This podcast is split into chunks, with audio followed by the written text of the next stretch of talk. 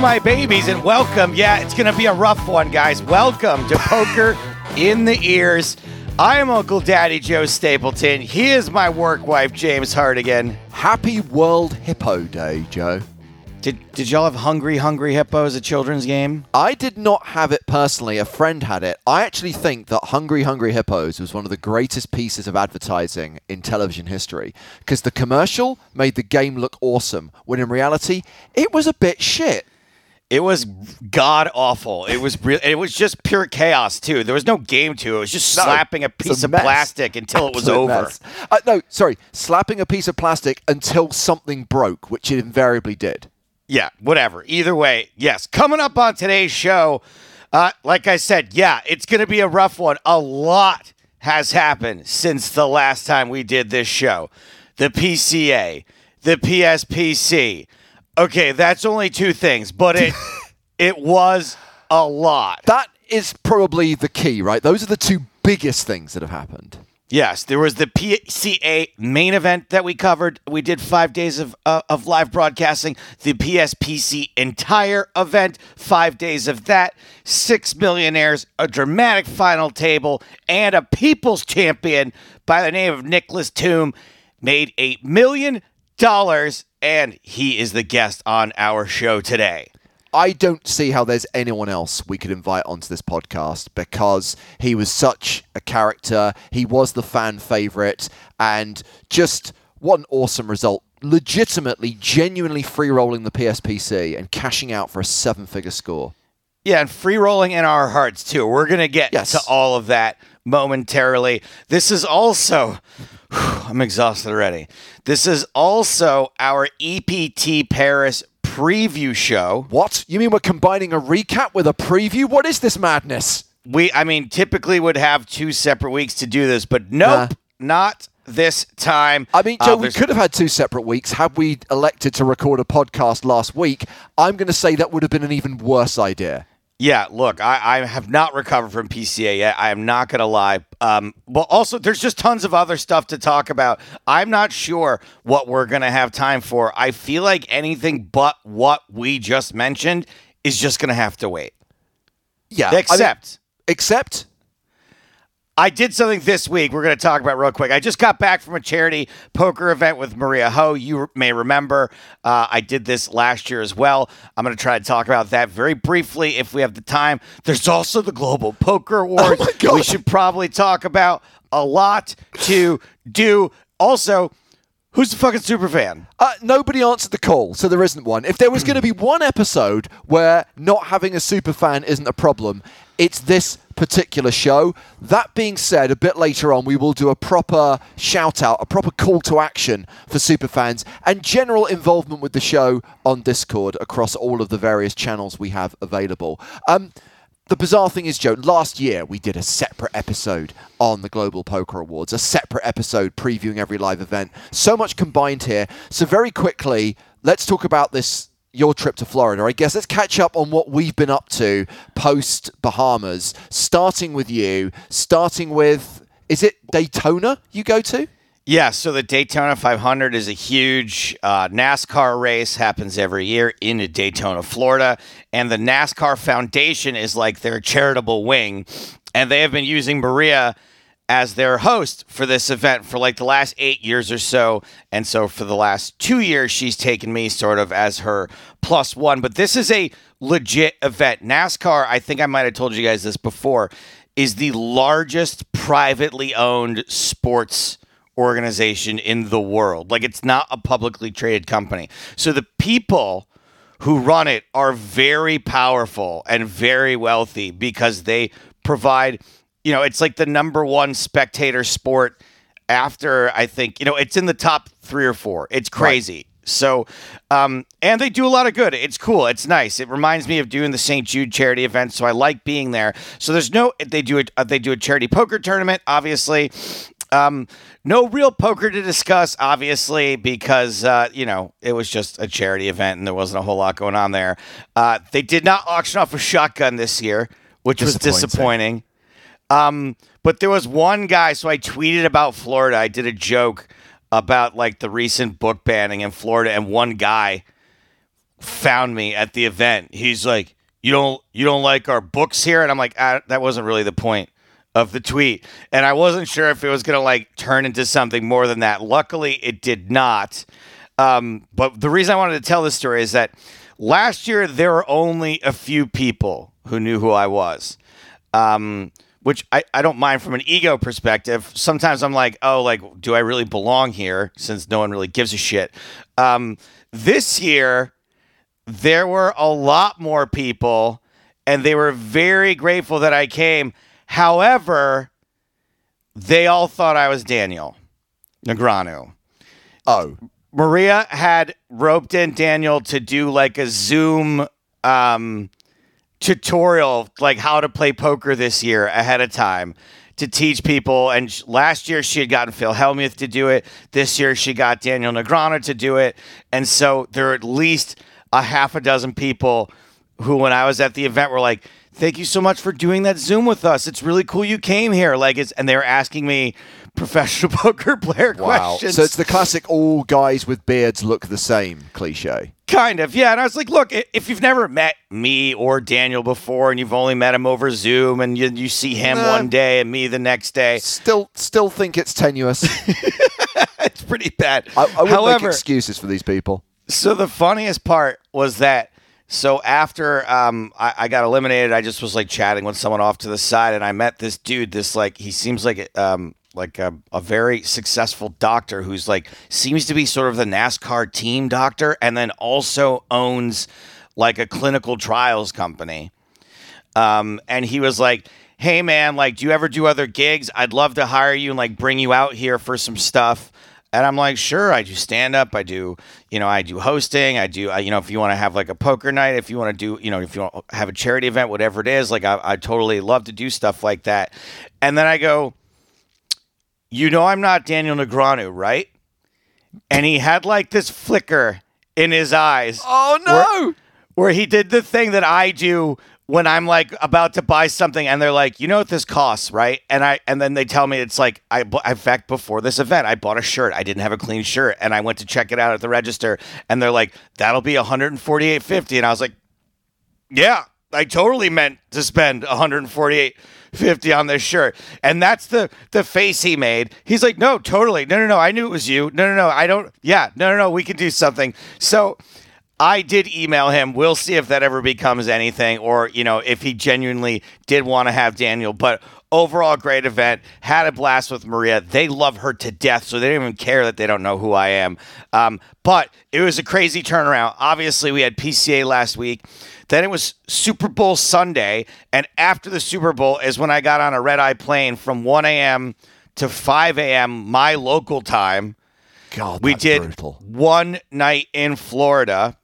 Uh, and by say when I say night, Maria and I got back from this event at like 1 a.m. and then we were back up at 6:30 a.m. to take the flight back to LA. So I'm pretty wrecked, but I think you are too. Oh my god, dude! I've never experienced jet lag like this before. I have still not recovered. It's meant to be what one hour, or sorry, one day for every hour of time difference. Yeah. But coming back from this event, it's not the first time we've ever come back from the Bahamas. It's not the first time I've travelled from the East Coast or even from the West Coast, which is an eight-hour difference.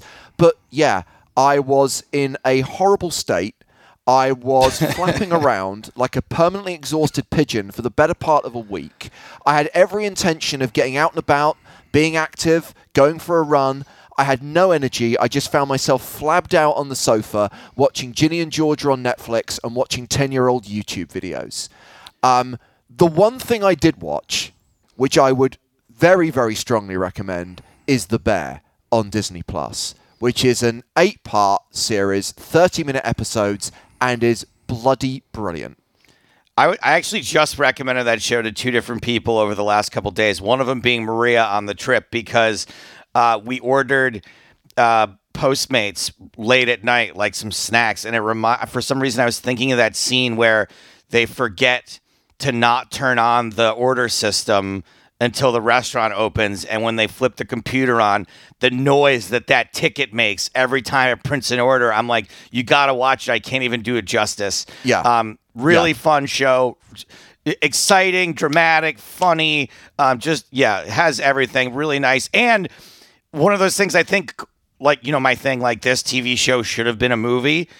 This one just about sustains the entire whatever it is, A hundred eight percent. episodes A or nine episodes. That so episode you're referring to, by the way, and again, no spoilers here, guys, but the penultimate episode, it's only 20 minutes long, but it is intense to the max. It is one of those single shot episodes. yeah, And no digital transitions, none of that fakery. It's all one take, and it is brilliant. If that episode does not win awards, then the universe is broken. Um, I guess, Joe, we keep saying that we are going to have a proper catch up about movies and pop culture. Yeah. I guess that's going to get pushed into March, post Paris. Um, I did say I wanted to talk about Discord because I have to say there's been a lot of activity on the podcast discussion channel on the PokerStars Discord server. And Oh, as ever, I'll remind everyone that there is a, a link in the podcast description. Um, want to give a shout out to Keen 2012 2012, who said, Only just got back into playing poker and I found this podcast. I absolutely love it. Currently on episode 224 by the end of next week. For the record, this is episode 267. Uh, by the end of next week, I should have listened to them all, so Keen will hear this message. oh, hey Keen. Keep up the good work. This show has got to be one of the best podcasts I've listened to. Oh wow. He probably maybe hasn't listened to a ton of po- podcasts. Anyway, for your consideration, once again, we're up for a Global Poker Award. More on that later. Thanks, Keen. Hello. Nice, nice to hear from you. And people also using uh, the podcast channel on the Discord server to talk about the work we did in the Bahamas. And I guess that's fine. It's all part of the PokerStars content universe. We can share. Um, Ant Man says, Can I just say one epic 10 days? Couldn't watch all, but what I did watch was brilliant. And against all the chat pros' views, the poker was excellent. Big shout out to PokerStars for putting on two excellent tournaments, and a big thank you to all of the commentators. Sam Pye said, I'd like to echo the comments. Streaming for both PCA and PSPC was absolutely superb. I felt awful for everyone on the team when the stream dropped during the final table. What an absolute nightmare. Well done on working through it calmly and professionally. Watching the end was a huge thrill. Thank you, guys. Um, and those are just two of the comments I'm picking out, but we generally appreciate all the kind words. Thank you for all the feedback. Um, it was hard work, but I'm going to say it was entertaining. I'm going to say it was rewarding. Let's get into it, shall we? We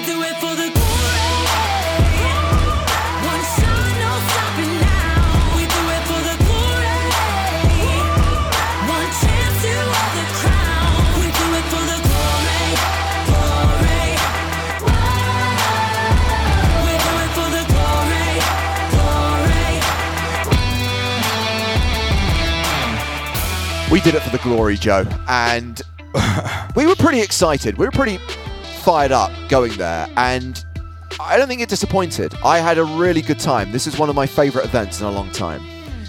I would say that not only did it not disappoint, but um, I don't think that we would have gotten through with the amount of enthusiasm and energy that we did had it not been so great. Like, we had the potential of really burning out. We were there for what, 16 days? 16 nights we stayed there, yeah. Yeah, 16 nights, starting with the skits, doing links, doing morning, um, obviously doing the morning desk segments.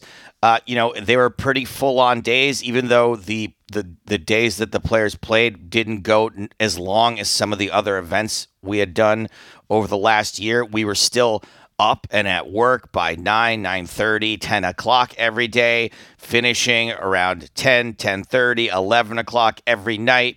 And as you said before i think the reason why all of that worked and you know it was still hard work but it wasn't like complete complete torture was that it was rewarding. It felt really good every day when that broadcast started. It looked good. I was proud to be a part of it. A bunch of our bosses were there. Our bosses' bosses, our bosses' bosses' bosses were there, and everyone was in a good mood.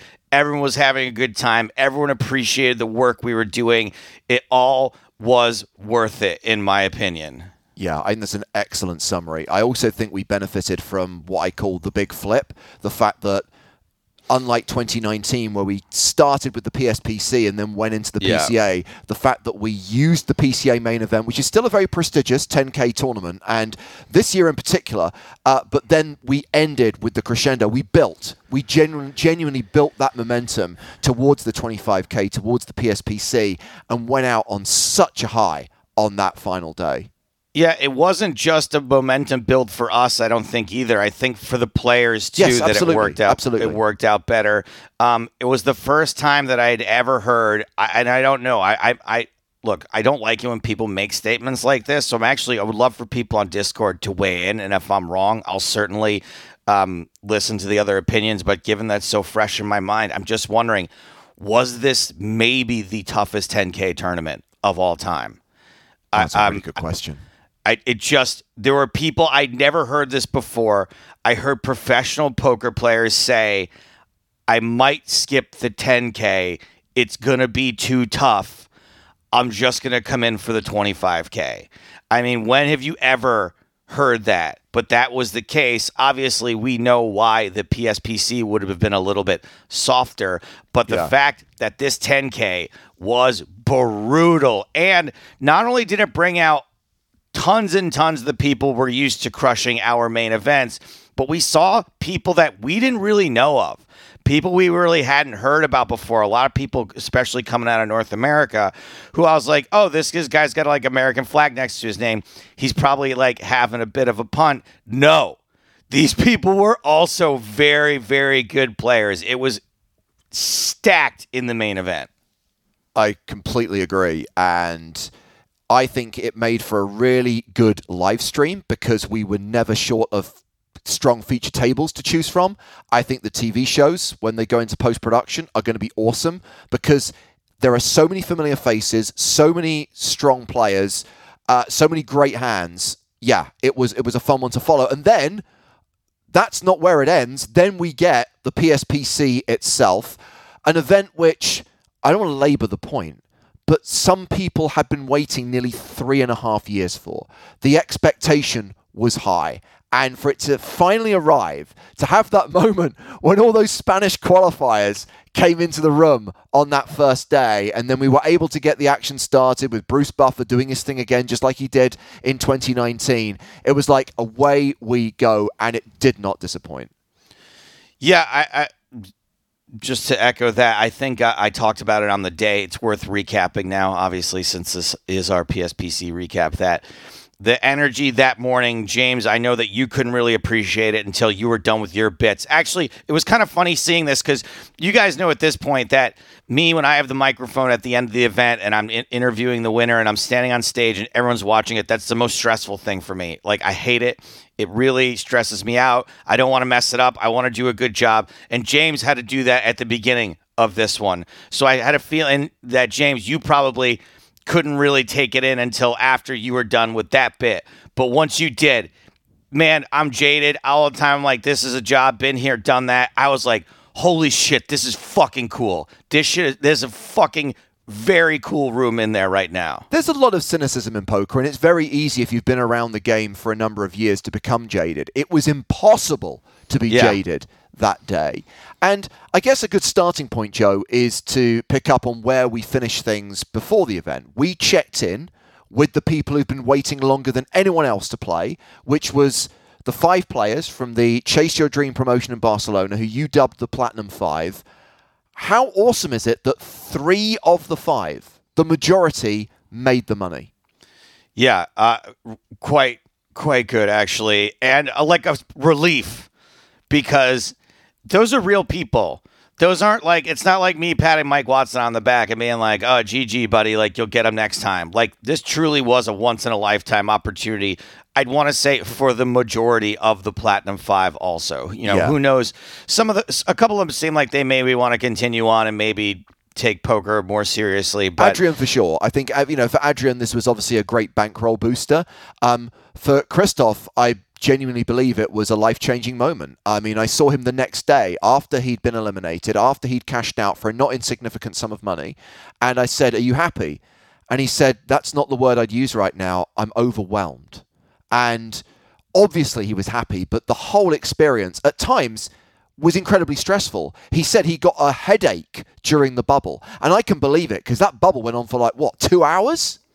Yeah, I can't imagine that kind of stress. You know, I, I've talked a few times before about having been free rolled in events, and I still consider myself to be on the same level, both financially and poker experience wise. That if I get free rolled in a fifteen hundred dollar event and like the min cash is twenty eight hundred, I really, really, really want that min cash, right? Like that bubble Yeah. from zero to twenty eight, and so I've, I can only imagine someone being whatever that is, whatever that exponential factor is, 20 times more stressed out during that bubble than I would have been. I, didn't, I, I, was somewhat envious of some of the people who got to play this event, but to have been clinging on during the bubble with like one and two big blinds to go from total free roll to cashing for 30, what is it, $35,000 for the min cash. Good Lord, I cannot even fathom that kind of stress. Not at all. Um, sadly, I don't think that any of the people who won platinum passes, courtesy of this podcast, managed to make the money. Chad, Asif, and Alex, I don't think cashed, but I did see Chad and his partner on the final night, and I think it's fair to say they had an awesome time in the Bahamas, and we're obviously very grateful for the experience. Um, that last night, by the way, um, is it possible the reason why we're still feeling so rough is because of the after party at Bond?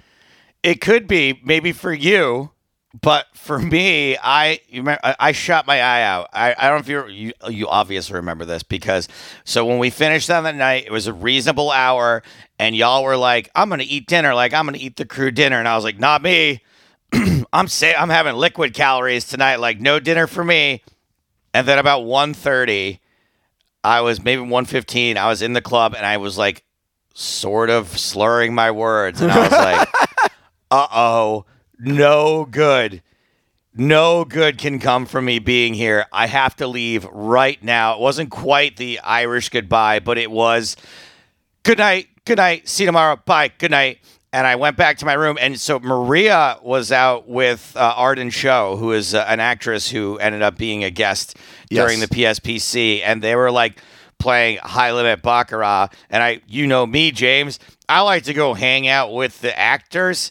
And so I went to my room and I was like, I just need like five minutes to compose myself and then I'll be back downstairs. And I ended up ghosting both of them. I did not get back up. That was it for me. But I left everyone else. Turns out Stapes is the is the big loser that couldn't stay out and everyone else was still awake when I went to bed. So I don't even know what kind of shenanigans happened after that. All I will say is that Partigan was back with a vengeance, dude. Yes. Um, talking of actors, we were blessed with the presence of David Costabile, who, of course, was a guest on this podcast a few years back, uh, known for Breaking Bad, known for Billions, The Wire, Suits. Fantastic guy. Enjoyed having him on the feature table on the first day of the PSPC. He joined us in the commentary booth for an hour, um, obviously talking about the experience of being there and just an opportunity for a couple of nerds like us to just ask questions about all of the TV shows he's been in. It was cool. Obviously, on a personal level, it was cool. But also, if I can give, uh, if I could give a little bit of a compliment to the audience, uh, our audience was very kind and very cool to David Costabile. I always expect that our audience is maybe going to be a little jaded and be like, "Where's George Clooney? Where's Leonardo DiCaprio?" And everyone was like really into David, and like it was cool to see that people everyone recognized him from something, which was which was really neat, and he was fun. He, you know, he. uh, What another thing that I appreciate about him that a lot of times is that celebrities don't know what they don't know about poker. Yeah. And he seems very well aware that there's plenty he doesn't know about poker. So that was just really, really fun overall. Absolutely. I had a blast. I think David was our secondary feature table. The first feature table, we had Alexandra Botez, who was absolutely bossing it during the first half of the first day of the tournament. And poor Ramon got off to a shocker and didn't didn't have a, a great PSPC at all. Having had a deep run in the PCA main event, can we give a shout out to the fact that Ramon yet again was the longest lasting team pro in a main event? Yeah, that by, by the way, Ramon's entire story obviously is like it was a huge part of this entire trip. Watching him go so deep in the PCA main didn't go as deep in the PSPC, but it felt like he could have. Like it Yes. was, it, it, was a sort of a kind of a fitting end, like his story coming full circle and having Yeah. him. Uh, but Alexandra did befuddle him a little bit and a bunch of other people. Obviously, uh, is relatively new to poker, relatively new to tournament poker specifically, and sort of watching her boss it was quite entertaining. And I don't know that we have ever had a player that was more popular in our live chat than Alexandra Botez. People continued asking about her for the next four days, even though she was only on camera day one. Um, obviously should also mention Sam Grafton, who made like the top 50 odd in the PCA main event and nearly made the final table of the PSPC. It was a great couple of tournaments for Sam and always love having him on a feature table. Let's talk about the players who did make the final table of the PSPC. And it was clear as soon as the prize pool was announced that those six players were all going to be guaranteed at least a million. So they were coming back for that final day, all guaranteed to be millionaires. Two platinum pass winners at the FT, just as there were in 2019. But really, I, I think the, the, the guy who was in the spotlight coming into that final day was Nacho Barbero, who is a player with a lot of live experience, a lot of big results, who had a big chip lead coming into play on day five. Uh, not just a chip lead, but a momentum lead. Uh, it just felt like the Nacho show. Uh, he was playing well, running incredibly hot. Just always seemed to come up with it. Um, you know, it was was even when he got coolered, was finding the wins uh, when he Yeah. needed to. I did sort of say that, like, I think that when they, you know, they played down to six and we called it a night, I was like, this is probably a bad thing for Nacho. Um, the fact that this momentum is very unlikely to continue overnight. And I think that his opponents also are going to get a chance to sort of check out the game film and see what's been going on. Um, and then I guess I wasn't in the booth for it, but it, it, I think Nacho maybe kind of felt like it was the Nacho show too, because there was a there was a we'll just call it there was a bit of confidence, maybe even overconfidence coming from him at that on that final day. And uh, James, I still haven't even seen it. Um, Yeah, I mean- what exactly went on? So basically, there is a huge rail for Nicholas Toom, who's going to join us on the show in just a moment, for Flushy. All of the Twitch community is there. And obviously, Nacho appreciates the fact that this guy is, you know, not someone who would normally be in a 25K. Nacho's happy for him. He calls him his lucky mascot. And he's ch- chatting with the rail, talking to them. And then he suddenly realizes the action's on him and he looks and sees that the players in the blinds, he's on the button, and the players in the blinds are relatively short. I think it's basically 16, 17 bigs effective. Okay. So he just makes a huge bet from the button, which is effectively enough to put them all in. What he's missed is that because he was talking to the rail, the under the gun player, the eventual champion, Alexander Shilko, has opened with jacks. And he's Okay. now made this bet. It's abundantly clear that he hadn't seen the under the gun open. He immediately goes, Oh, the blinds fold. It comes back to Shilko, who moves all in. But Nacho has now lost 9 million chips. I think he had like 9 3 or something ridiculous on the button. But had he been paying attention, he's never doing that. And he retains that huge chip lead. Right. Okay. So yeah, obviously a pretty big misclick there. You know what's weird is that um so uh, we'll get to the rest of the final table in a second, but so the the, the day we're flying out, uh, I obviously didn't really want to be talking to anyone. I'd spent all week talking. I was yeah, Yeah. obviously heard I went to bed quite drunk. And so I tried to get on the plane last because I was sitting toward the front of the plane and I didn't want to have to like chat with everyone Yeah, who was coming by. And those Bahamas to Miami flights, everyone is on them. So I wait until they call last call for the plane. I get on the plane and sit down. You know who gets on planes after last call? Poker players. Poker players. I missed no one. I, every single poker player still got on that plane after me, including Nacho, who I didn't really know what to say to. Like I didn't know. I'd be like, "Oh, oh, hey, yeah, tough, tough run, tough." Yeah, Like yeah. It's hard to be like, "You fucked up." Like there's no other way to put it, right? so I want to read you this comment, Joe, from DMB London on our Discord. The coverage was as usual epic. For your thank you guys for your sterling work.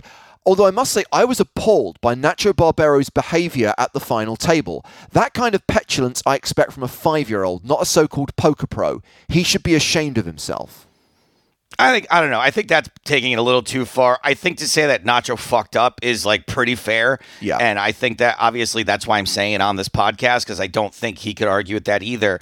Um, but it was really hard to like commiserate with him. And then when he did this thing that I was like, well, at least I can only have this chat for as long as it takes the line to move. No, he stopped in the aisle Oh, and wow. continued talking to me and held up everyone else behind him. And I was like, uh, yeah, it's a bummer, man. We're all rooting for you. Like, just trying to end the conversation however I could. And eventually, someone behind him was like, move.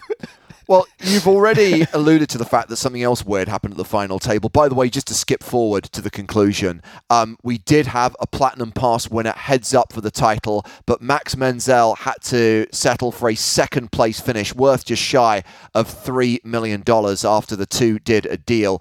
Alexander Shilko. Uh, the Belarusian player was the champion for $3.1 million. But yes, the player who we kind of came into the final day, and you don't want to be biased. You don't want to come into the final table with a favourite, with someone who you want to win. But you could not help but root for Nicholas Toom, who I'm pleased to say is able to join us on this week's podcast. The man they call Flushy. Nicholas, welcome to Poker in the Ears. Great to be here. Thank you so much, James. And obviously, congratulations on an incredible result in the PSPC. But I want to begin at the beginning, at the very beginning. For anyone who doesn't know your story, tell us about yourself. Where are you from? What do you do? How did you enter this weird, wonderful world that is poker? So I'm uh, Nicholas. I'm 29 years old and uh, from Germany. I um, work in accounting at my parents' uh, company. And I got into the world of poker by just watching um, a lot of broadcasts in the past years of um, the EPTs, of um, some major online events. And I was always a big poker fan, playing some games, trying to get um, used to the strategy involved. And um, after some years of just doing it, um, I uh, discovered the Dare to Stream competition by PokerStars, which was the second edition. It was uh, in November 2021.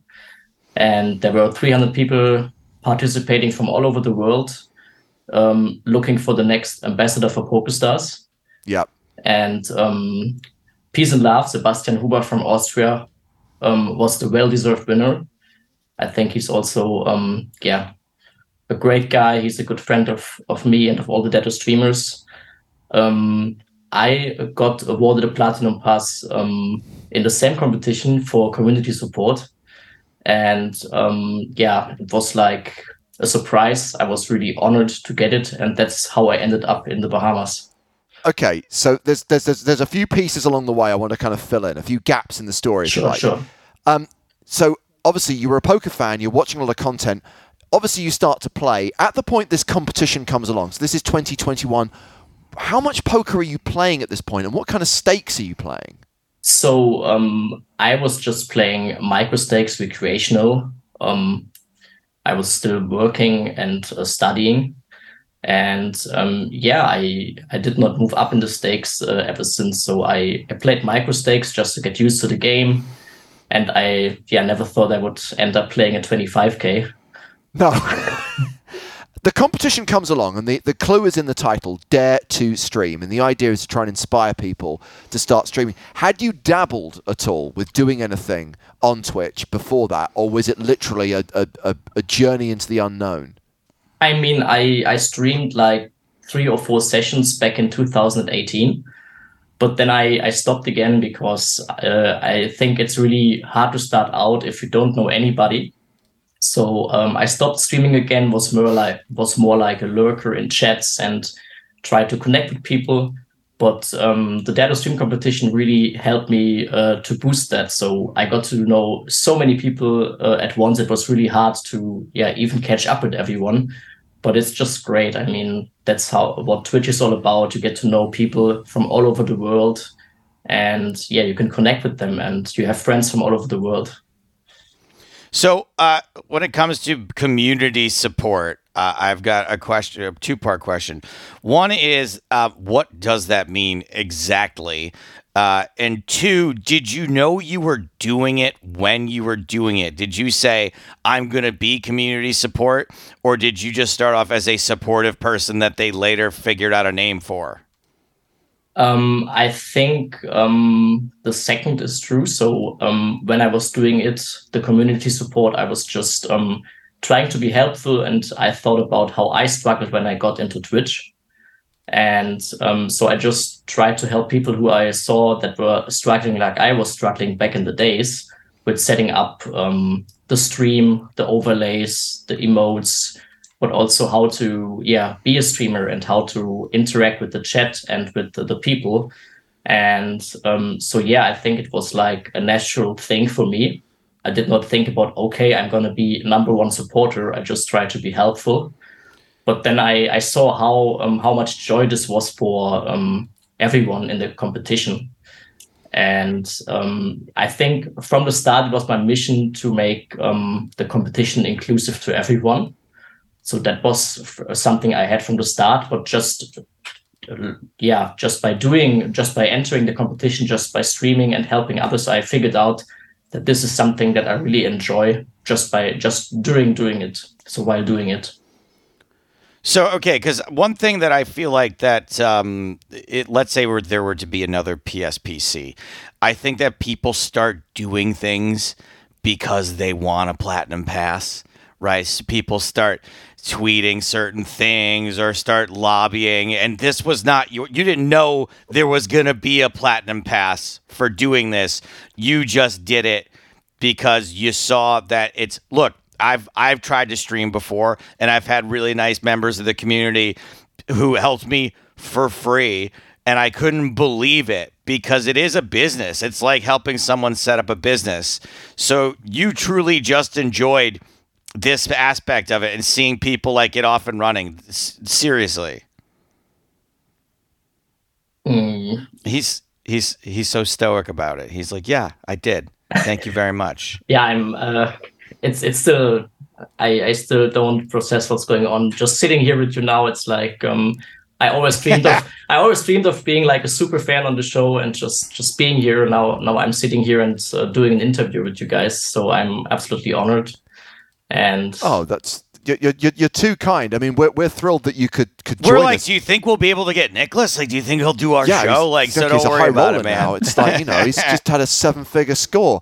Um, so I'm assuming, therefore, just to kind of pick up on what Joe was saying, it was a huge shock, a huge surprise to you when this prize came from nowhere at the end of the competition. Yeah, def- definitely. So um, I thought, um, I, obviously, I was also entering because I think there was a likelihood that I would maybe win the competition, but Yeah. um, that was never like number one goal. Number one goal was like um, just making new friends and uh, seeing it like a booster for my own stream, but also for uh, other people's stream. And I think uh, on Twitch, um, people are just generally really helpful. And um, I think when I um, when I learned about Dare to Stream happening, I was in a restaurant with Timo, with my boyfriend, and um, when I, I showed the the email uh, of the promotion to him, he was like, "Wow, um, that's really nice." And I said, "Yeah, if I enter, I think it will be uh, taking up a lot of time because you have to connect with people."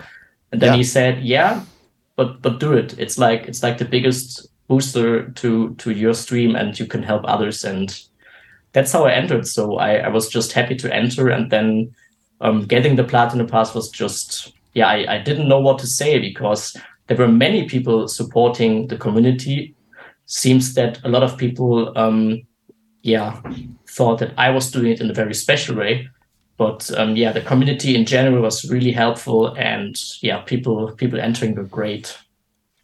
I, wanted to talk to you about Timo for a second. Actually, is he someone that you met as being a part of Twitch also? Because I know a lot of relationships have developed over the years between our various mods and community members and all this. So is is Timo someone that's also involved in the online world, or he's someone you just know IRL?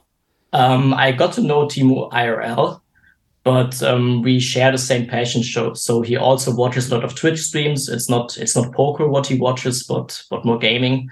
Um, but yeah, we, we met IRL um, at a birthday party of a joint um, best friend of us, and um, so yeah, we got to know in real life. So I think I'm right in saying at the point that you won the platinum pass, the when and the where was still wasn't known, right? You had this ticket to play a tournament that didn't have a venue or a date. Yeah. And what goes through your mind at that point? It's like, oh my god, I'm going to have to put a lot of work in. Uh, great, I get a free holiday and I just get to play a bit of poker. What was your approach, knowing that at some point in the future you were going to get to participate in the PSPC? So I think my first reaction was um, that I was just happy to go there and to meet all the people. So I uh, I never was like, oh, there's a lot of money involved. I, I need to win this uh, just for for winning money or anything. But um, I was just happy to see, wow, I can meet like um, the who's who of the poker world. And uh, yeah, I, I didn't know where it would take place. So I think at that point, I thought it was going to be Barcelona. But um, yeah, I was like, wow, um, regardless of where it takes place, the who's who of the poker world is there, and I will get to meet them all.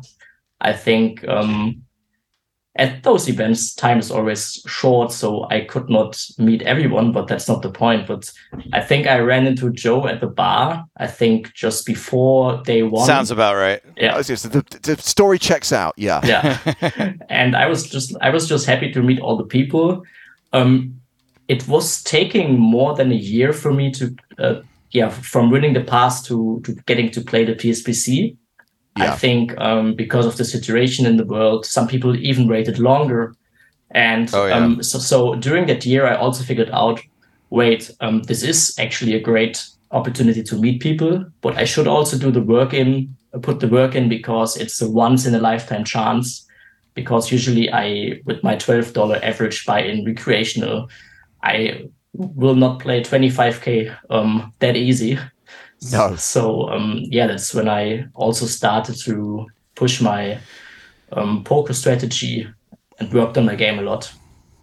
So obviously you are pretty happy with your result. You didn't seem like the kind of person that was like, "Oh man, I got so close to winning." It seems like you're pretty satisfied.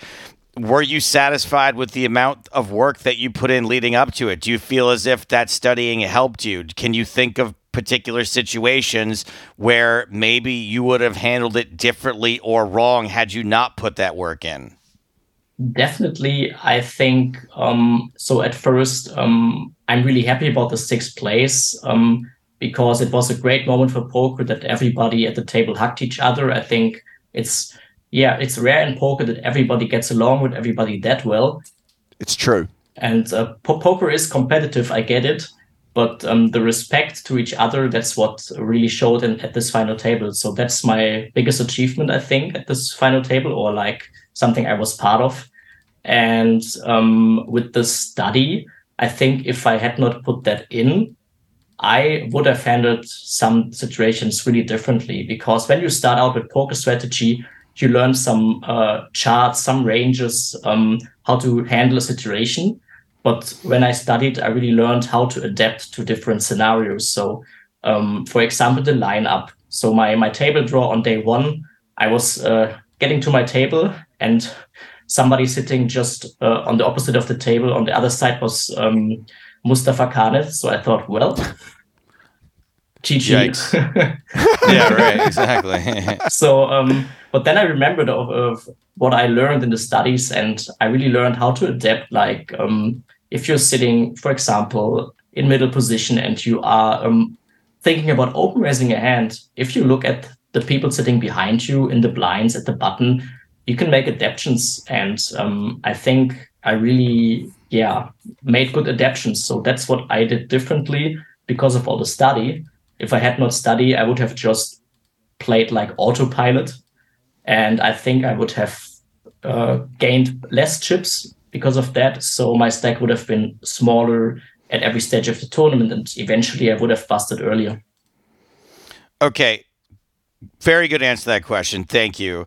The next thing I wanted to ask you was about the, you know, I've referred to you a couple times on today's show as the people's champion. People really were rooting for you.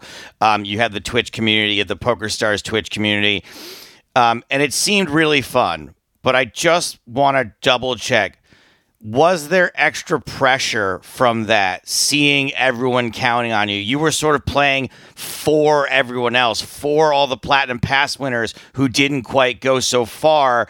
Um, to know that you had that many people rooting for you was that pure joy or was there like a little bit of extra pressure on there too that maybe wasn't that was stressful? Um, I think to me, it was not stressful at all, which might be a Great. little bit of a surprise.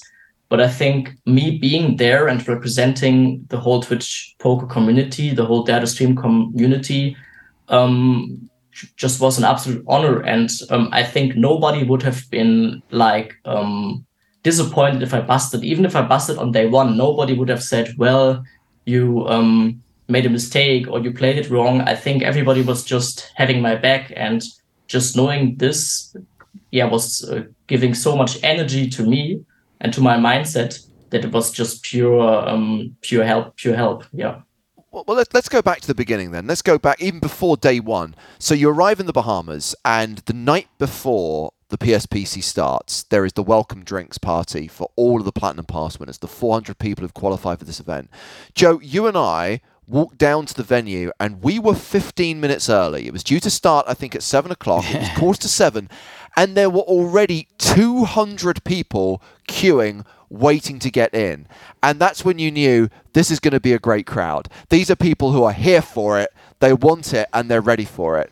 And that's a tough one, right? Because you could have a really big night, but you know you've got to play this 25k the next day.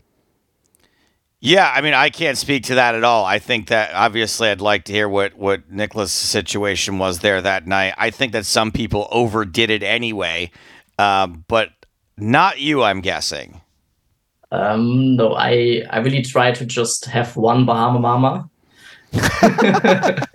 I ended up having two, but that's also fine. I think it's all about finding right balance between enjoying this once in a lifetime chance, but also opportunity, and um, still having fun with everyone else. I think um, I found the right balance. Uh, I connected with a lot of people. I also knew a lot of um, the past winners from uh, before the PSPC because we had some opportunities to connect with each other with like a Facebook group. And um, we had a meeting in Cologne with Felix Xflix Schneiders. Um, and I think all the other past winners from the other countries also had those opportunities. We had some competitions to get to know each other. And that was just really great. So it, it felt like meeting a lot of friends. The time was obviously short, so I would have loved to be there for longer, but that's always with these events. So I think I was disciplined about going to bed early, and uh, yeah, it paid out. It paid off. A hundred percent. So day one, you, you've already referenced the fact that you did. There's no such thing as an easy table draw in a 25k buy-in, right? And you've mentioned you had Mustapha Kanit, but I mean, Joe and I were referencing the fact that that room felt electric at the start of day one. In no small part, thanks to the presence of all those Spanish qualifiers when they all came in together in their hats. I mean, in a way, does that help relax you in the sense that it looks like everyone's just here to have a good time? I think so, yeah, because I also did have a good time and um, thought about just having a good time. So um, seeing everyone enjoying themselves just um, also um, made me feel like this is a 25k event, but it's not like a pure competition. Everybody coming in with hoodie, sunglasses, and everything on before the tournament even starts. But people Yeah. were talking to each other, chatting to each other. So I think this is like a great community event, and it's not all about winning or final tabling an event like this. It's it's more about participating, which is already so much fun. How did you find the experience of playing a five day tournament? You know, the first day is grueling enough, then you've got to come back for the second day, and you're still not in the money. Um, it's definitely a marathon and not a sprint. So it's not only about um, playing poker for 10 hours a day, having some breaks where you need to get food. Um, it, it's also about, yeah, um, how you sleep, what you do after the tournament. Um, for example, uh, GJ Reggie was at the final table of the women's event. So that started the day before day one of the PSPC. And after we backed at day one, we came back to the final table to rail there. And uh, yeah, it, it, was like, what what do I do now? Do I do I go to bed and sleep now, or do I still uh, go there show some support?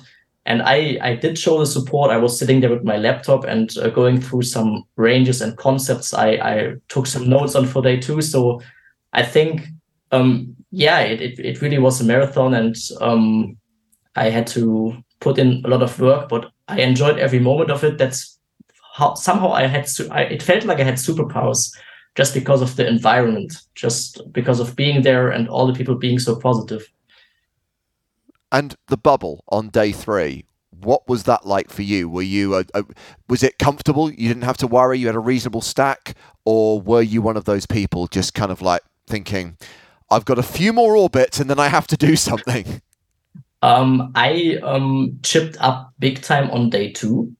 So that made me uh, really uh, comfortable in the bubble phase. I think I had like 60 big blinds. The bubble was a tough one and a long one, uh, though it was lasting three and a half hours, I think, to make Yeah. 10 people bust. And um, before the start of the of day three, I was just saying to myself, please, uh, poker gods, give me some some easy decisions. And I ended up getting really really weak holdings and two times aces, so that was perfect. That's Amazing. Those are the easiest decisions in the world. It, it was the it was the easiest task ever, and people saw that I was tight. So at one point, I squeezed with aces and got all the folds, picked up six blinds. Another time, I was um, shoving all in, co- cold four bet, shoving all in with aces.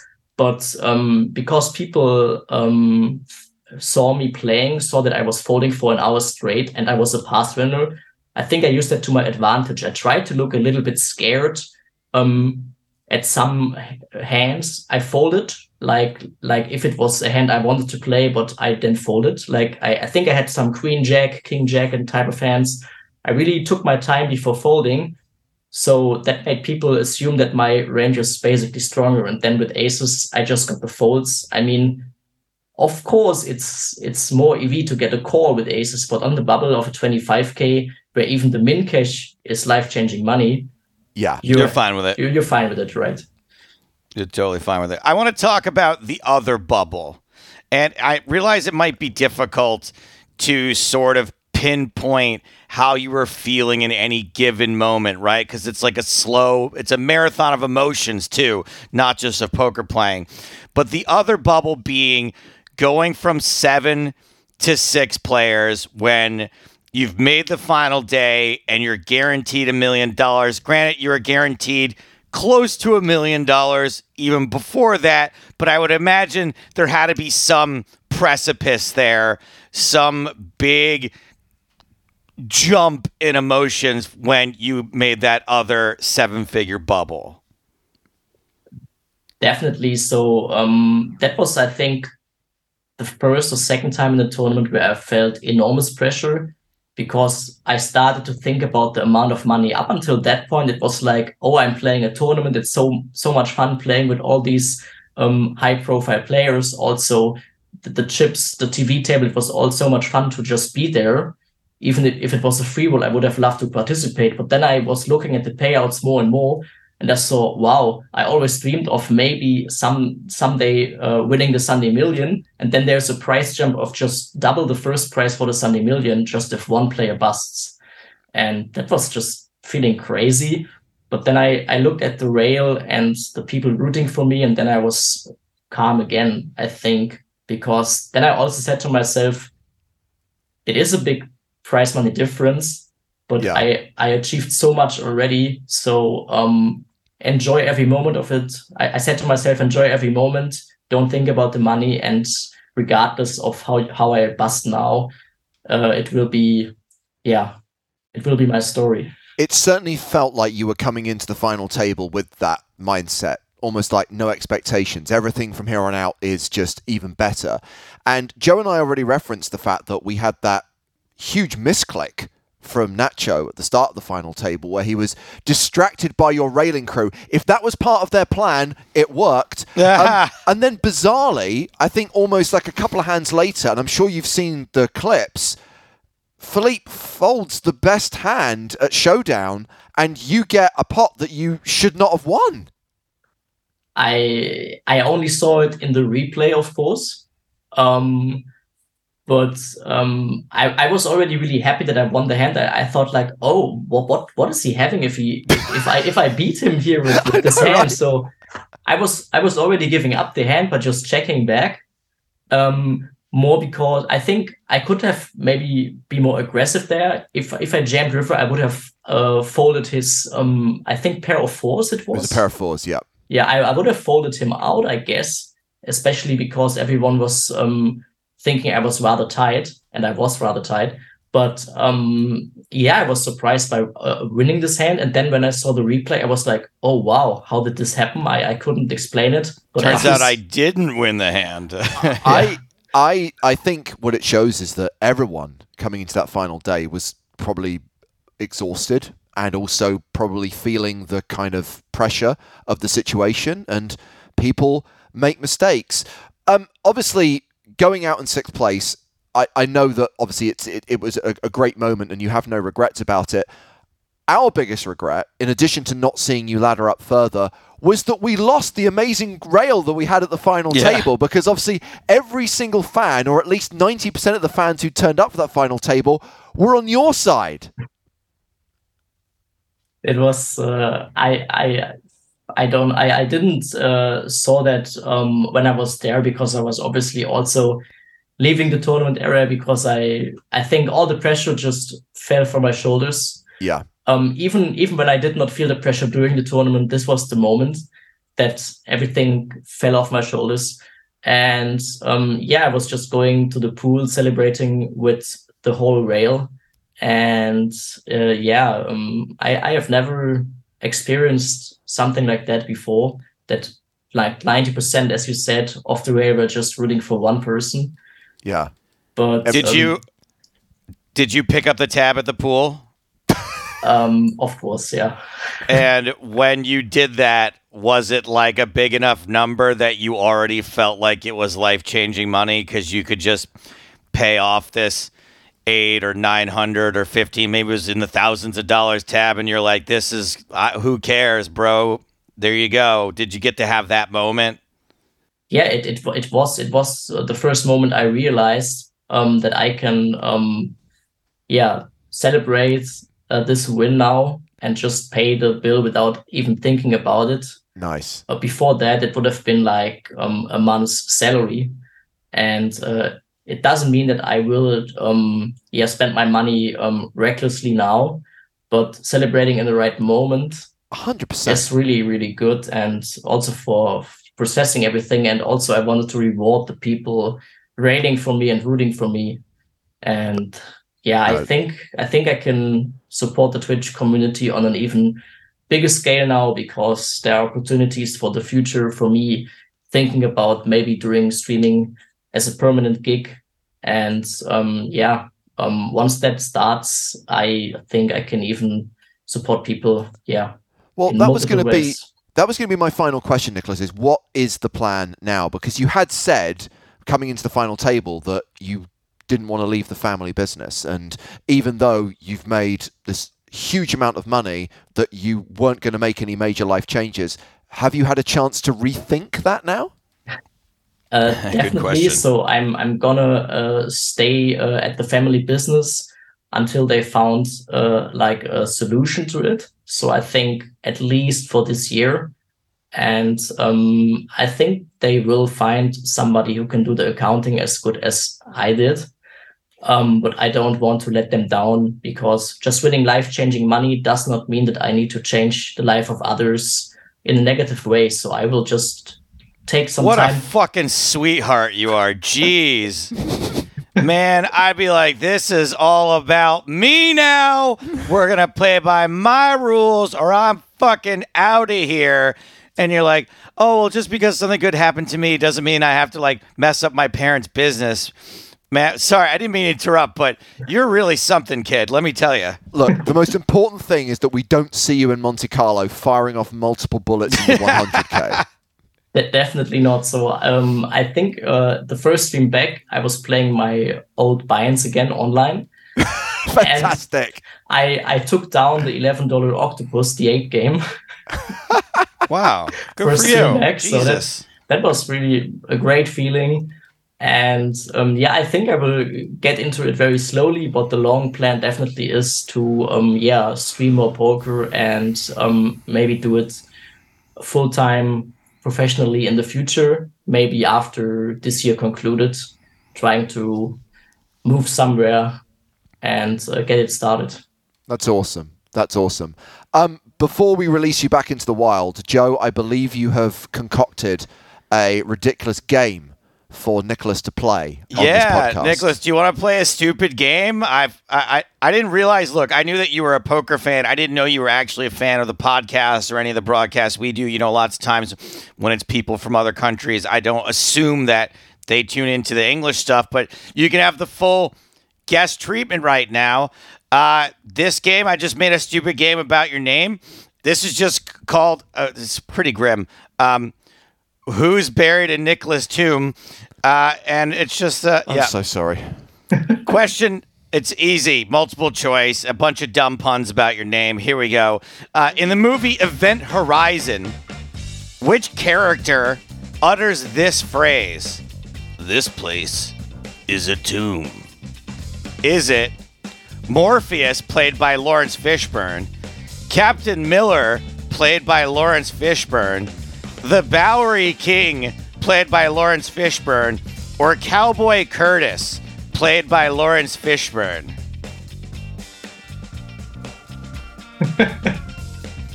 you can Hector a Hartigan on this one if you want to. You can you can phone a friend. James Hardy can help you.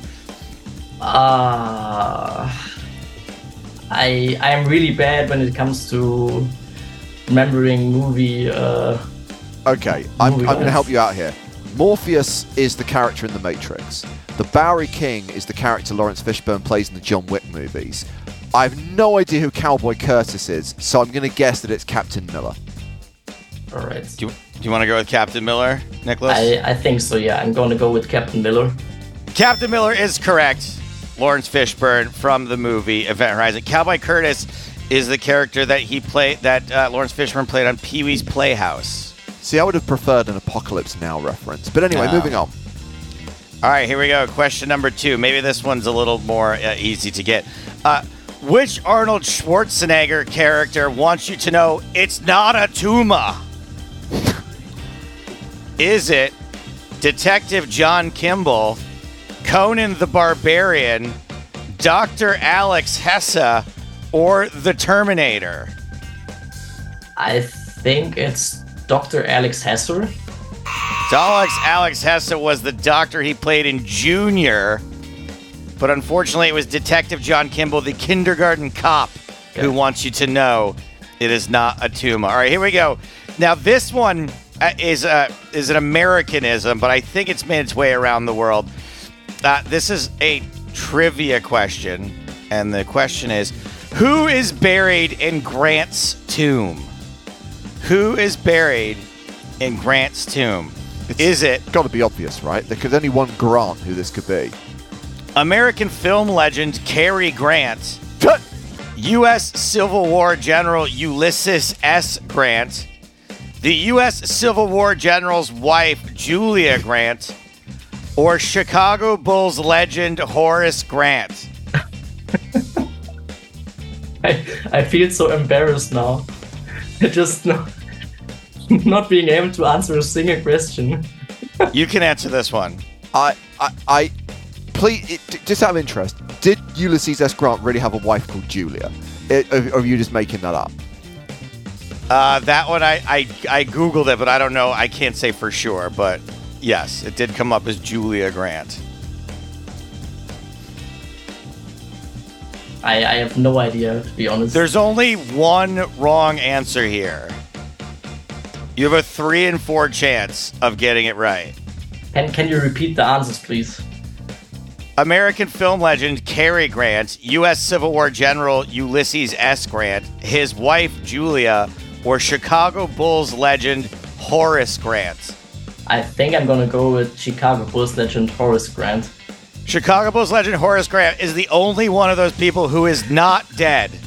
So he's the only incorrect answer. I would have accepted any other answer as to who is buried in Grant's tomb. So, Nicholas, I know that you didn't grow up in America. It's like a common thing, like to test how dumb a person is by saying who's buried in Grant's tomb, and literally the answer is Grant. That's it. I was trying to give you a gimme there. Luckily, you got a million dollars to make yourself to wipe your tears with when you get uh, when you get shellacked in this quiz. Can, can I can I point out that American film legend Cary Grant was born Archibald Leach in Bristol, England. I thought that might have been a thing actually too. Anyway, So Uh, basically, I'm going to say that that makes that question null and void. So that one doesn't Cary count. Grant is still buried in, in Grant's tomb. All right, question number four. Which of the following is not a material in which you can purchase a piece of Tumi luggage? Okay, which one of these things can you not buy a Tumi suitcase? Is it ballistic nylon, titanium, Tegris, or unobtainium? What was the last answer? Unobtainium. I think it's unobtainium. That is correct. Unobtainium does not exist. It is made up for the movie Avatar. Question number five. So he's two and two right now, right? Two and two. Sorry, are you gen- you telling me that there, that unobtainium is a thing in Avatar? You've never seen Avatar? I've seen it, but I don't remember unobtainium. That's the thing that they're like collecting on the planet. Really? It's called unobtainium. Yeah, Stupid. it's it's That's probably pretty why I've forgotten it already. stupid. All right, question number five. Khartoum is the capital of which African country? Is it the capital of Sudan, South Sudan, Chad, or Chode?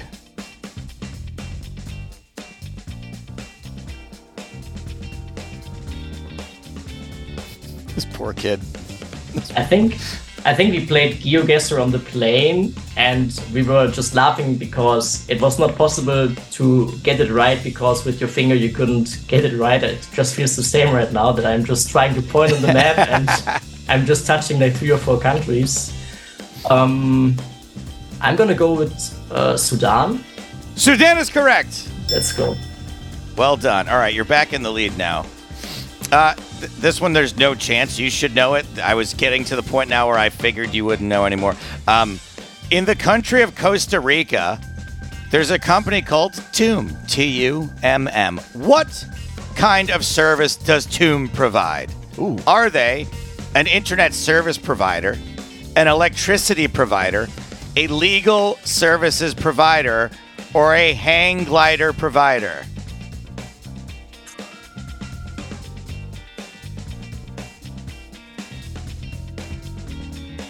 I think I need to guess again, but just from the yeah the, the, the just from the answer, I think the one of the answers that is really hard to just make up is hang glider provider. So I'm gonna go with that. It's not hard for Joe Stapleton to make up stupid answers like that. I'm going to guess Tomb sounds like it should be an ISP. It sounds like it should be providing internet. It is an internet service provider. That's correct. All All right. right. One last question here.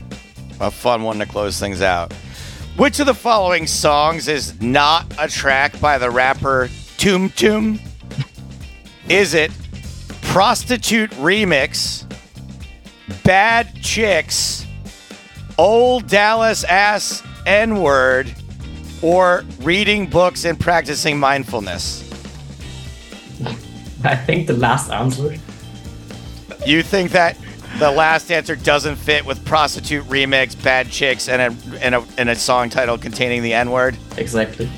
You are correct. Reading books and practicing mindfulness is not a song by the rapper Tum Tum. Nicholas, thank you very much for your time. I'm gonna say Thank you, that that was probably more stressful than playing the final table of the PSPC, and for that I apologise, and also less rewarding in terms of financial gain. Uh, but congratulations once again, Nicholas, and thank you so much for talking to us. Um, we loved watching you go deep in the event, and it's been great speaking to you today.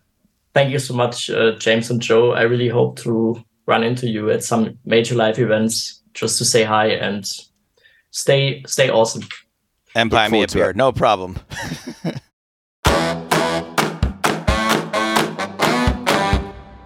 As we established at the start of the show, lots to get through on this episode, so I don't want to spend too much time on this, but we have to mention that the Global Poker Award nominations did come out during the PCA, and Joe, your PR campaign worked.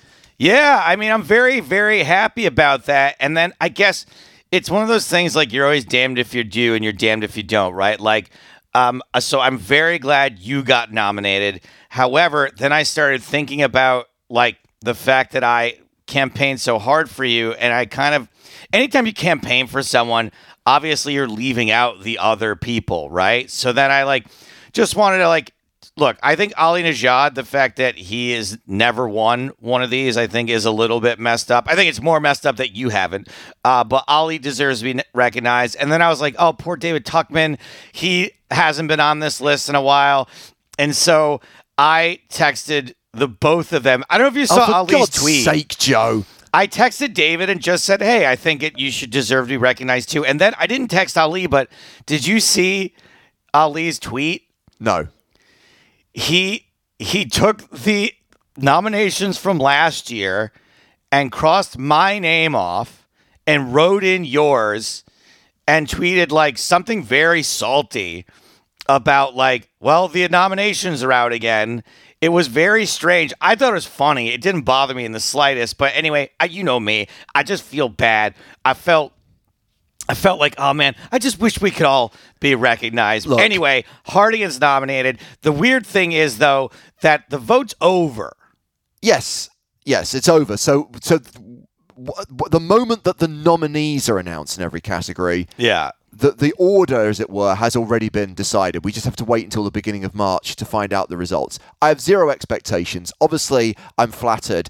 At the same time, we have said repeatedly on this show the concept of awards in general and the concept of poker awards are a bit silly, but I still admire everything that Eric and the team do to just shine a light on all the work that is going on in the poker industry by all the various teams, all the various uh, people in the media, all the people who run major events around the world. I, I think that their hearts are in the right place. And I still think there's some work to be done, but to be fair, Eric conceded that when we spoke to him on the podcast last year. Yeah. By the way, we did get nominated for Best Podcast. I don't expect to go back to back. Um, more importantly, EPT Live, our live stream from PokerStars live events, is up for Fave live stream. And I really hope the fans voted. I do still think there is a slight US bias with these awards, and Sure. I do think the sheer number of people in America who are going to be fans of some of the other live streams nominated, I think we may kind of be struggling against those numbers. Well, especially because those live streams, for better or for worse, have made major waves in news this year. Um, you know, that's all anyone talked about for several months, I would say. And, you know, obviously, fave live stream, we can't tell people who their favorite live stream It's true. is. It's true. um, you know, it doesn't matter. So if it were uh, it's worded slightly differently, it was easy for me to say you must vote for James Hartigan be- for best broadcaster because he is the best broadcaster.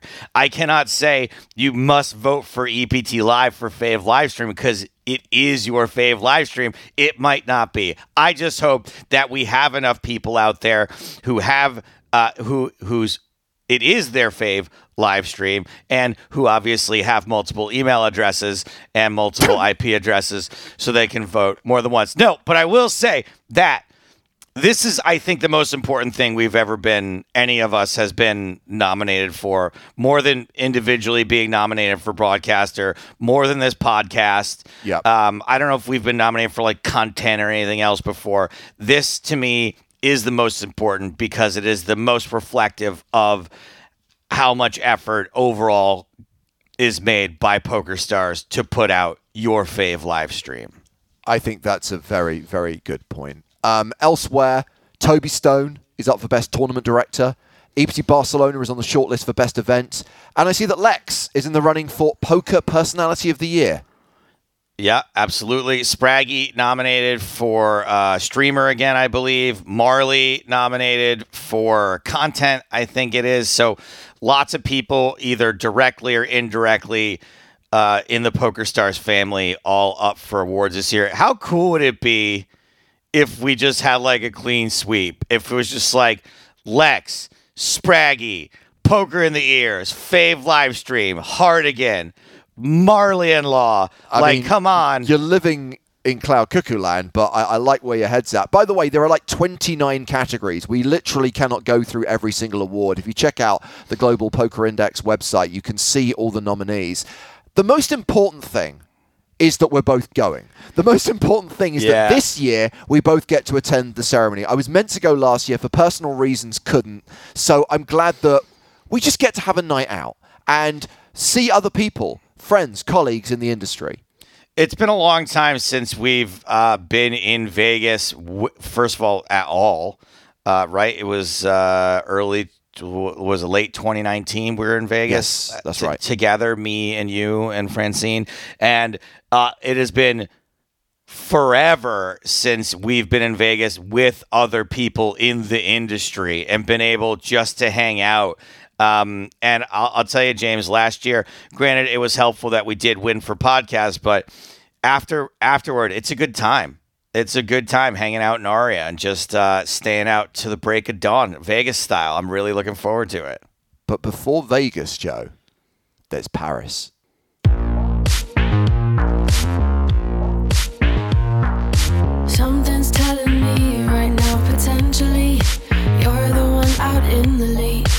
You might be the one I need. You lead me to places that I've never seen. Take me where I've never been.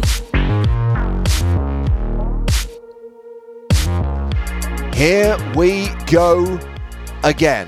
That's right. No rest for the wicked. We're streaming again, Joe. We're traveling again for the first EPT of 2023. A new destination and a new venue. That's got to mean something, right? It does. And when I first heard there was going to be an EPT Paris, I was pretty excited about it because we have never gone to Paris before, in my recollection. Correct. Uh, we used to go to Deauville. Uh, we'll go to the southern region of France, but uh, obviously different country called Monaco. Um, so when I heard about this, I was pretty excited uh, at- because, as everyone knows, I have family that lives in France, and then I realized that like no, I can't do it. Not this time. Like we've got just it's too short of a trip. It's too close to the back of the last trip. It's too close to the front of the next trip, which is going to be Las Vegas.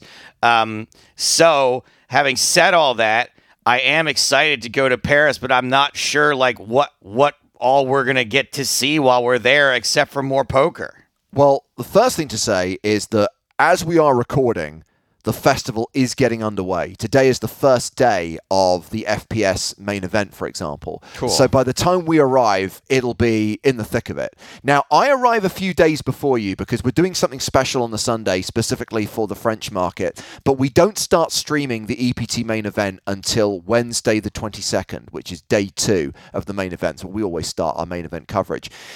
Now, without going into too much detail, there are some very strict rules and regulations in France regarding working time, and that means we're limited to the number of levels that can be played each day. This is affecting obviously the tournament staff as well as the, the live stream team. Um, it also means that I have to have two compulsory days off at the start. So even though I fly in and work Saturday, Sunday, Monday, Tuesday, I will get to see some of Paris because I'm literally not allowed to work.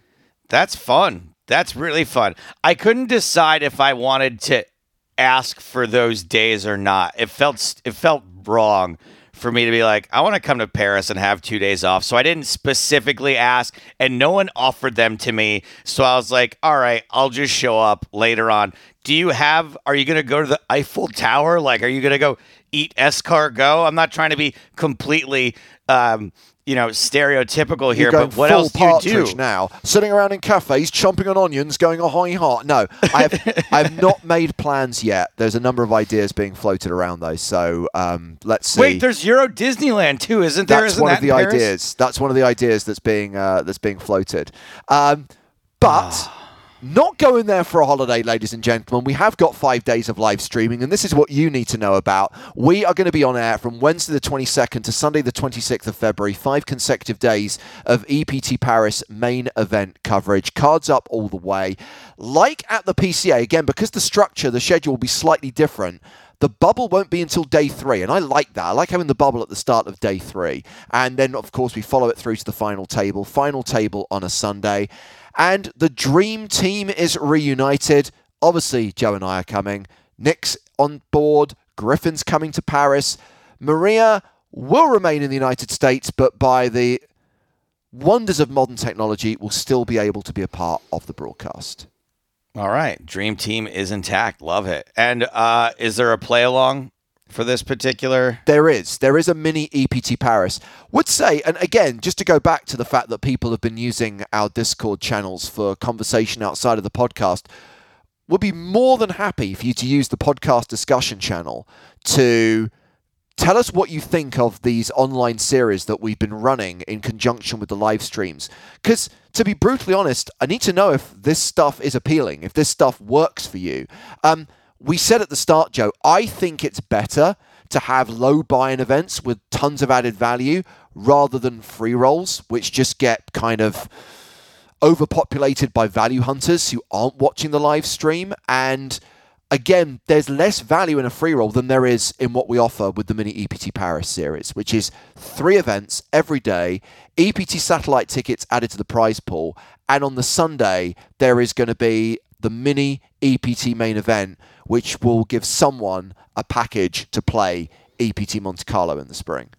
Yeah, I tend to agree with that. However, I haven't been able to do it for a great many years to participate in it. So, yeah, so please get involved. Let us know on Discord uh, if you're enjoying this new format. It seems better to me than a free roll where, like, you pay play four hours and you cash for like 87 cents.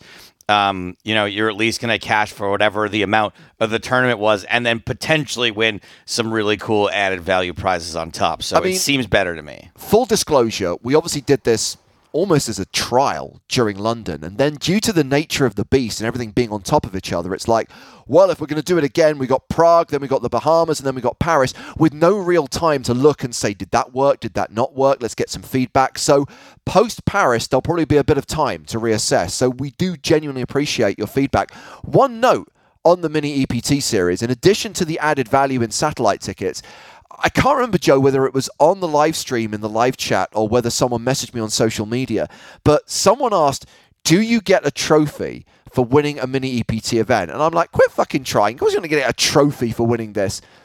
Clearly, someone at PokerStars paid attention to that because apparently you do get trophies. Um, there is a trophy for the winner of every single mini EPT tournament.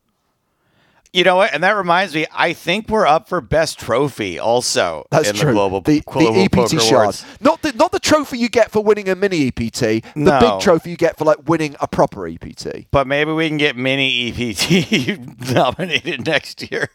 Um Obviously, because we are going to Paris, and a reminder that you can watch our coverage on the PokerStars Twitch and YouTube channels.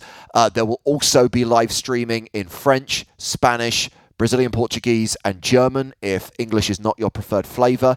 Uh, because we're going to Paris and then Vegas, there is not going to be a podcast for a couple of weeks. The thing is, Joe, we've only just got back and now we're going away again. That is right. We're going away again. Coming up next time, EPT Paris will have happened. It will. The Global Poker Awards will have happened. James and I are hopefully going to get into a little bit of shenanigans in Las Vegas that we can talk about. We'll see. Maybe we'll play some poker. Who knows? So we're going to try to recap both Paris and the Global Poker Awards on the next episode of the podcast, which is going to be released on March 9th. That's the ambition. That's the aim. And there's a good chance I'll be smack dab in the middle of a pretty cool PokerStars event happening here in Los Angeles slash Las Vegas. We mentioned it during the PCA live streams, and it involves one of my favorite things sports. Um, the most important thing to say before we go, in addition to please enjoy our coverage from EPT Paris, is please apply to be on Superfan versus Stapes. I think I did send DMs some people who applied towards the end of last year, but maybe people aren't logging into Discord all the time. Um, as we come into the new year, we are looking for opportunities to give people Sunday Million tickets. Sorry, we can't give away 30k PSPC packages every single week. But look, if there's a subject you think you're an expert in, if there's a movie or a TV show that's your personal I got some favorite, suggestions. oh yeah, I watched Babylon. I have no idea what the fuck went on in that movie. If somebody wants to quiz me on it, maybe I'll have a better understanding of it. Some of the Oscar movies that are out, I like when we do general knowledge type of stuff. You want to pick animals or genetics or fucking the planets or shit like that. I'm always into that sort of thing. Um, Peacemaker, I finally went back to that. People said I should go back to it. I did end up enjoying it quite a bit. Uh, lots of stuff. You see me tweeting about stuff. You see me tweeting about a TV show, a movie, what have you. Uh, I'm into it. I'm into all those sorts of things. So there is a dedicated channel on the PokerStars Discord server, and again, we always put a link to that server in the podcast description. It's called Superfan Applications, and basically just say I'm interested in coming on the show. If you've got a preferred specialist subject, say. Even if you don't have an idea, we can suggest one. But obviously, we're looking for volunteers, and yet I think we're still at the point where we're looking for new people. Um, even though we're nearly 270 episodes in, I don't think we've reached the stage yet where we're inviting return superfans onto the show. It's a kind of one-time deal because, in all honesty, I want to get to talk to as many of you as we possibly can. Yeah, and uh, I don't know, maybe uh, prove that we've got new listeners out there, right? Or how about Keen? Right? that's true. Isn't- Uh, Keen, if you're all caught up by the time you listen to this show, get your superfan application in. food and drink. We could go back to geography, the ocean. I don't know. I like doing random trivia stuff, so maybe we can work a little bit more of that in there too. You are very so random. that me and me and uh, Patrick don't have to watch entire seasons of TV shows just to catch up with you people. All right, my babies, that is just about all the time we have got for this week's show. Until next time, which is going to be a little while. For James Hartigan, I am Joe Stapleton. Smell you later.